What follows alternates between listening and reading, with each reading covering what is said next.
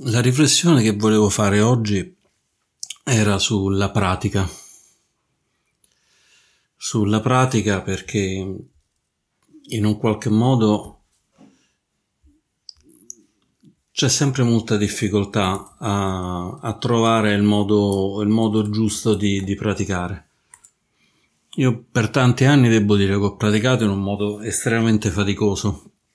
Mettevo lì, c'era il manuale, dovevo, dovevo in qualche modo fare la meditazione che durava prima un quarto d'ora, poi 20 minuti, poi un tempo X a piacere a seconda di quello che mi ero mi ero prefissato che era sempre troppo poco, era sempre troppo poco profonda e troppo poca meditazione rispetto a quello che era il mio ideale in un qualche modo platonico di come dovevo essere io come buon praticante e quella che doveva essere la mia buona meditazione. E col senno di poi non posso negare che questo qui sia stato un modo per rendere molto miserabili molta buona parte delle meditazioni che, che ho fatto. Finché a un certo punto non mi sono detto, ma c'è qualcosa che non va. Insomma, la meditazione dovrebbe servire a, a star meglio, sì, un po' sto meglio, ma un po' è comunque una grande, una grande fatica. Quando invece dovrebbe essere una cosa estremamente più comoda, allora ho pensato, dico, da, da adesso voglio cambiare modo, non, non, può essere questo il modo, voglio fare che la meditazione è solo per me. Se il manuale dice che devo fare meditazione così, star seduto cosà e così via, non me ne importa più niente, io mi messo lì, quello che succede succede. E, e semplicemente guardo, sto lì, se sto calmo sto calmo, se sto nervoso sto nervoso se sono un po' calmo, un po' nervoso come spesso mi succedeva, vanno bene tutte e due le cose, senza, senza più dare nulla per, per scontato. E devo dire che probabilmente insomma la mia meditazione più autentica è cominciata proprio in quel momento, da quando ho deciso che non c'era un, un riferimento, uno standard della meditazione, quando semplicemente mi mettevo lì e quello che succedeva succedeva. C'erano giorni in cui stavo incredibilmente in pace, altri giorni in cui stavo incredibilmente nervoso e irritato, in cui facevo una fatica incredibile semplicemente a star seduto, a star seduto sul cuscino. E altri che erano un po' così, a volte mi sembrava di, di essere il Buddha, un'altra volta mi sembrava di essere un pezzo di legno, insomma la parte importante però non era tanto come mi sembrava, perché poi alla fine non, non gli davo più particolare credito, quanto semplicemente era quello di stare là, cioè di consentire, consentire a questa pratica di essere, di essere da sola in un qualche modo, perché quello che spesso succede durante la meditazione è che diventiamo... Eh, soggetti del fare, è un po' il nostro modo di essere, il nostro modo di essere occidentale, ma penso che un po' il problema ci sia dappertutto, nel senso che noi facciamo meditazione, già questo termine è, è indicativo che stiamo facendo qualche cosa. In realtà questi giorni mi è capitato di vedere delle statue di Michelangelo.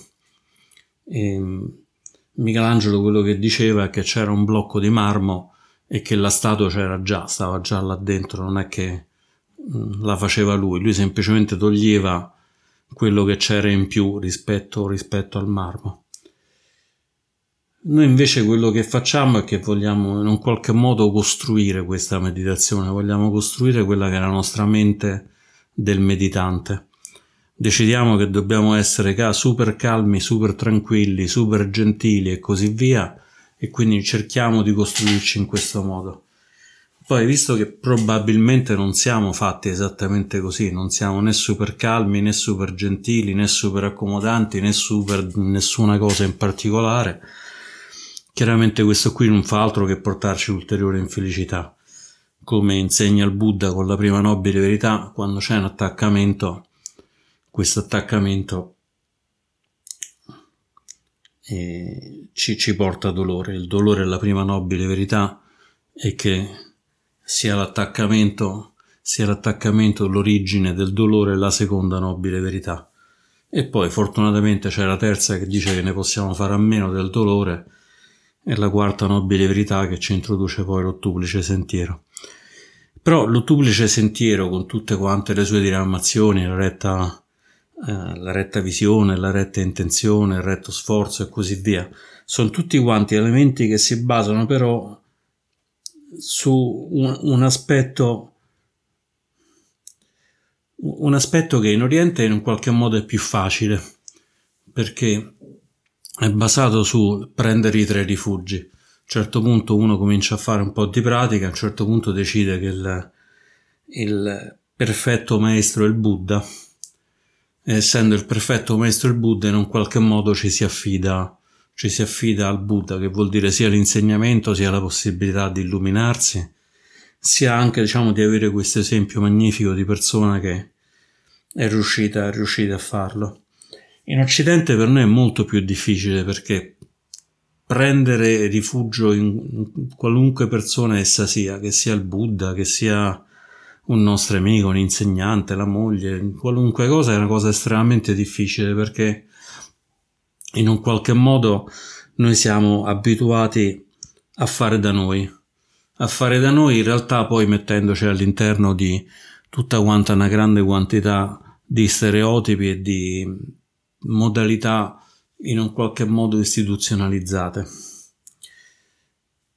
Però noi dobbiamo partire da quello che siamo, quindi se magari eravamo nati in Thailandia o eravamo nati in, in Nepal potevamo ragionare in un modo, ma noi non siamo nati né in Nepal né in Thailandia e quindi dobbiamo partire da quella che è la cultura che ci circonda, che comunque ci porta anche tante cose buone, una delle quali è lo spirito critico che fra l'altro è un elemento fondante del buddismo, quello di prendere criticamente qualunque insegnamento, compresi quelli del Buddha. Per cui stare in meditazione semplicemente osservando quello che c'è è probabilmente la cosa più difficile che possiamo fare. Ma la cosa ancora più difficile è riconoscere che qualunque cosa succede va comunque bene va comunque bene perché noi dobbiamo in un qualche modo prendere contatto con noi stessi, che è una cosa che è sempre più difficile, è sempre più difficile da fare, è difficile farlo nella vita di tutti i giorni quando siamo in una condizione magari di sovraccarico sensoriale di persone che ci riempiono di, di chiacchiere, di discussioni, eccetera, e diventa e diventa ancora più difficile farlo in quei momenti in cui noi non stiamo nemmeno particolarmente sereni già, già di nostro. Ed è per questo che la pratica cosiddetta formale, quella che facciamo la mattina quando siamo, ci alziamo, magari facciamo meditazione, o la sera, o quando ci incontriamo in gruppo, è un buon esercizio per affinare, affinare la mente e farci riconoscere le situazioni complicate e renderle più semplici poi da, da gestire. Però in tutto questo, anche la pratica formale, bisogna stare estremamente attenti dal pericolo del voler fare qualche cosa. La meditazione in realtà è un po' come Michelangelo. Noi in realtà non abbiamo bisogno in realtà assolutamente di nulla. Ci siamo creati una serie di sovrastrutture, una serie di situazioni a contorno che rendono tutto molto più complicato, che nascono principalmente dall'ignoranza, cioè dal modo in cui noi erroneamente andiamo a interpretare le cose. Vediamo le cose come nostre amiche, come nostre nemiche, quando le cose sono assolutamente neutre. Decidiamo che siamo sempre noi, anche se vado a vedere le foto e mi rendo conto che già una foto di quello che dovrei essere io col mio nome dieci anni fa probabilmente non c'entra, non riesco quasi nemmeno a riconoscermi da, da, da quello che c'è. Tempo addietro ho trovato delle foto mie e di mia moglie di una trentina d'anni fa e mm, sembravamo due persone completamente, completamente diverse, completamente diverse non solo per la parte per la parte fisica, ma anche proprio per la parte, se uno tornava con la memoria anche di, di quello che pensavamo, di quelli che erano gli obiettivi, eccetera. Sicuramente qualcosa è rimasto in comune, ma probabilmente sono più le cose diverse rispetto alle cose che sono rimaste inalterate. Allora la buona meditazione che possiamo fare, la buona pratica meditativa è proprio questo qui, cerchiamo di non rimanere legati a niente, cerchiamo di non voler niente, non volere la buona meditazione, non voler raggiungere gli stati più elevati della meditazione, ma accontentarci ogni volta esattamente di quello che è. Perché la meditazione in realtà è molto semplice, è un processo di togliere tutto quanto il marmo che si è messo intorno alla statua. Ogni volta che siamo lì seduti 20 mm, minuti, 10 minuti, mezz'ora, un'ora, quello che decidiamo, ogni volta stiamo togliendo con lo scalpello un po' di tutte quante queste sovrastrutture.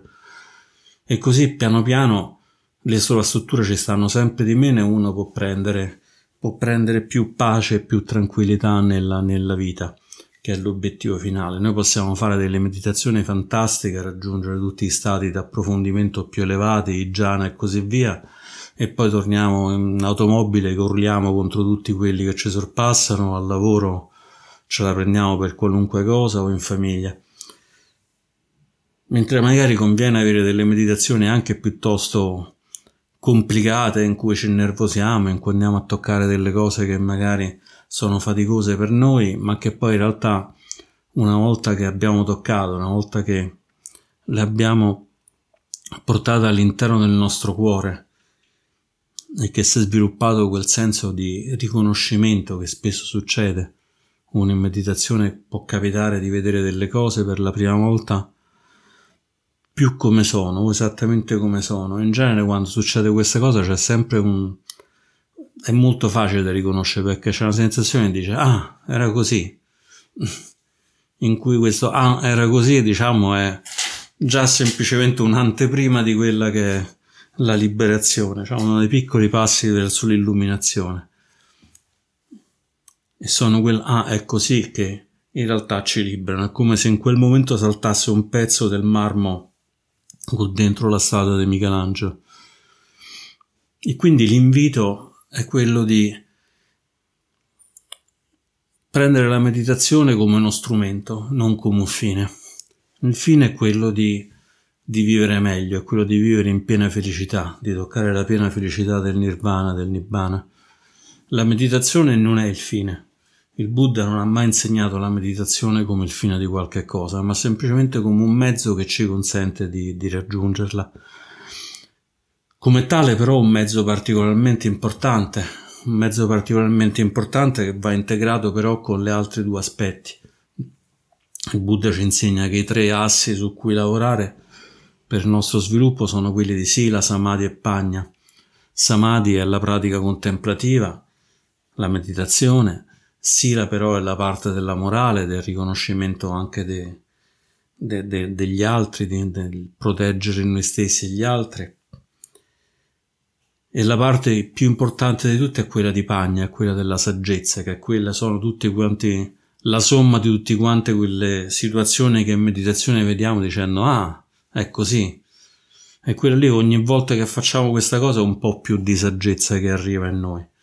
È chiaro che sì, la Samadhi e Pagna, la moralità, la pratica contemplativa e la saggezza sono uno collegato all'altro, è difficile riuscire a fare una cosa senza fare l'altro.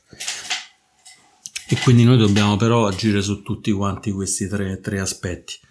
La meditazione è un passo, un passo importante, però possiamo anche tenere a mente che è un pezzo, diciamo, di tutto quanto il percorso che, che dobbiamo fare e che è ben spiegato nell'ottuplice, nell'ottuplice sentiero. Magari possiamo parlarne meglio la prossima volta.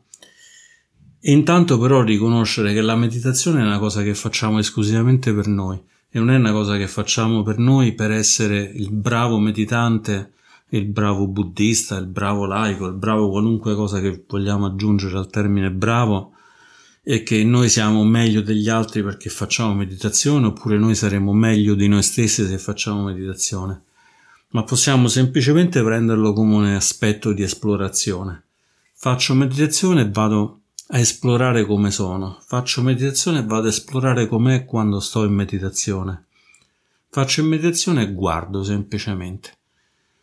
Sembra una cosa piuttosto passiva, ma in realtà è proprio questo lavoro di scalpellio continuo che serve a togliere tutte quante le incrostazioni e quindi in realtà è la cosa più, più incredibilmente attiva che possiamo fare e quella che ci consente poi alla fine di avere delle statue bellissime come quelle di Michelangelo. E su questa immagine, che sicuramente è più bella di quelle che posso creare io, chiudo queste riflessioni. Grazie.